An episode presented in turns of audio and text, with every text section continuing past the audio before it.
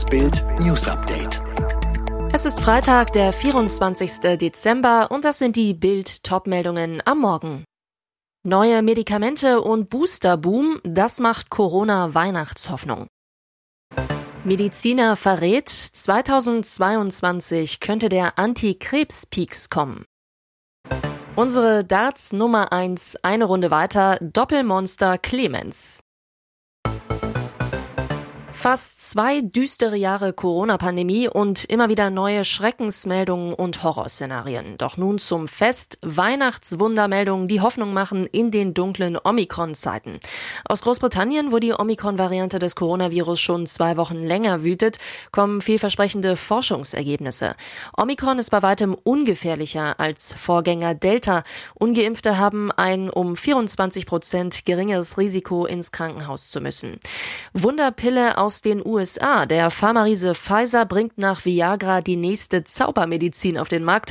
Ein Mittel, das direkt bei den ersten Corona-Symptomen gegeben wird. Paxlovid drosselt laut Pfizer die Gefahr einer Klinikeinweisung um 90 Prozent. Impfstoff für Skeptiker. Hunderttausende Impfskeptiker in Deutschland haben darauf gewartet, auf einen Totimpfstoff. Nun ist der erste sogenannte Totimpfstoff zugelassen, Novavax. Auch Deutschland hat ihn vorbestellt. Ab Januar sollen vier Millionen Impfdosen Impfdosen kommen. Boosterboom. Das Ziel der Bundesregierung 30 Millionen Boosterimpfungen bis Jahresende. Nun steht fest, das kann was werden. Laut Kassenärzten wurden seit dem 14. November über 25 Millionen Auffrischungsimpfungen verabreicht. Seit Boosterbeginn im Oktober sind es knapp 30 Millionen. Ein kleiner Pieks für den Patienten, ein revolutionärer Fortschritt für die Krebsmedizin. Seit Jahrzehnten hoffen Forscher, endlich eine Impfung gegen Krebs zu entwickeln. Professor Thomas Säuferlein, Präsident der Deutschen Krebsgesellschaft, verrät jetzt gegenüber Bild, 2022 könnte der erste Krebsimpfstoff zugelassen werden. Denn durch die erfolgreiche Erprobung der mRNA-Impfstoffe während der Corona-Pandemie sei die Technologie, die ursprünglich zur Bekämpfung von Tumoren entwickelt wurde, nun kurz davor auch für die Krebstherapie zugelassen zu werden. Die Studiendaten für mRNA-Impfstoffe gegen schwarzen Hautkrebs sind wirklich beeindruckend. Bei der Datenlage könnte es sogar noch zu einer Zulassung im kommenden Jahr kommen, ordnet Professor Säuferlein ein. Aber es handelt sich dabei nicht um präventive, sondern um therapeutische Impfungen, die Krebspatienten zur Bekämpfung eines schon bestehenden Tumors erhalten. Durch die mRNA-Technologie können sogar personalisierte Impfungen auf Basis des individuellen Tumors entwickelt werden, die ihn dann erfolgreich bekämpfen, sagt Professor Säuferlein. Dramatischer Zwischenfall in einem Bekleidungsgeschäft in Los Angeles. Die Polizei erschoss am Donnerstag ein 14-jähriges Mädchen, das sich in einer Umkleidekabine befand, als sie auf einen Verdächtigen schossen, der zuvor eine Frau angegriffen hatte. Auch der männliche Tatverdächtige wurde bei der Schießerei getötet. Die Frau, die der Tatverdächtige angegriffen hatte, wurde mit schweren Verletzungen in eine Klinik gebracht. Auf einer Pressekonferenz hieß es, die Beamten hätten das Feuer eröffnet, als sie sahen, wie der Verdächtige eine andere Person angriff. Eine der Kugeln durchschlug die Wand einer Umkleide und traf dann das Mädchen, so der stellvertretende Chef des LAPD, Dominic Choi.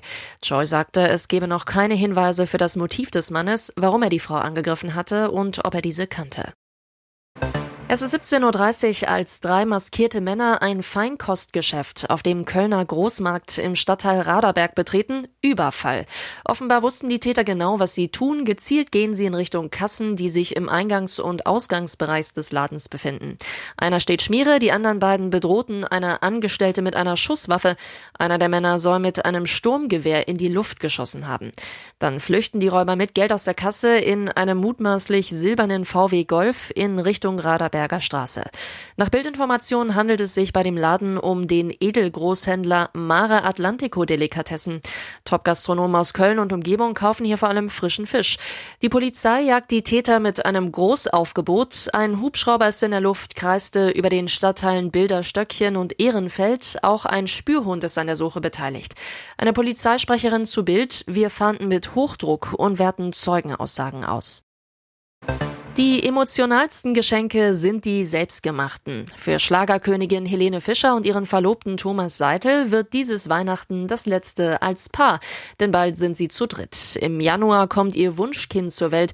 Dann sind sie endlich eine glückliche kleine Familie. Mit Helenes Eltern Maria und Peter Fischer und der Familie ihrer älteren Schwester feiern Helene und Thomas in ihrem neuen Traumhaus, malerisch gelegen am Ammersee in Bayern. Die Vorfreude bei der Baldmama ist riesig. Ich bin sehr glücklich gerade. Besser kann es nicht laufen, schwärmte Helene kürzlich in einer TV-Doku. Aus dem Umfeld des Superstars erfährt Bild exklusiv, das Baby wird ein Mädchen, eine niedliche Mini-Helene. Das Kinderzimmer ist längst fertig, erste Babysachen sind gekauft. Die ganze Familie freue sich riesig auf die Kleine, auch Thomas Vater samt Lebensgefährtin. Eine Runde weiter. Unsere Darts Nummer 1 Gabriel Clemens schlägt Lewis Williams locker in drei Sätzen. Damit steht er ohne große Not in der dritten Runde der Darts WM. Clemens holt sich den ersten Satz ohne Makel. Er trifft alle Darts auf die Doppel. Sein Gegner Williams trifft im Schnitt nur mickrige 65 Punkte. Ein sehr schlechter Wert. Im zweiten Satz kommt sein Kontrahent zwar etwas besser ins Spiel, holt sich sogar zwei Legs. Im entscheidenden Leg vergibt er dann die Möglichkeit auf den Satzgewinn. Clemens Clemens bleibt cool und schnappt zu. Am Ende schwächelte Clemens zwar etwas, seine Doppelquote war aber trotzdem bei bockstarken 56,3 Prozent. In der Regel sind 45 Prozent ein guter Wert. Weiter geht es für ihn am Montag, den 27. gegen Johnny Clayton. Der Engländer ist die Nummer 8 der Welt, also ein dicker Brocken für den German Giant.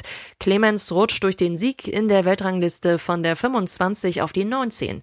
Sollte er das Spiel gegen Clayton auch noch gewinnen, würde er sogar auf die 17 vorrücken. Alle weitere News und die neuesten Entwicklungen zu den Top-Themen gibt's jetzt und rund um die Uhr online auf Bild.de.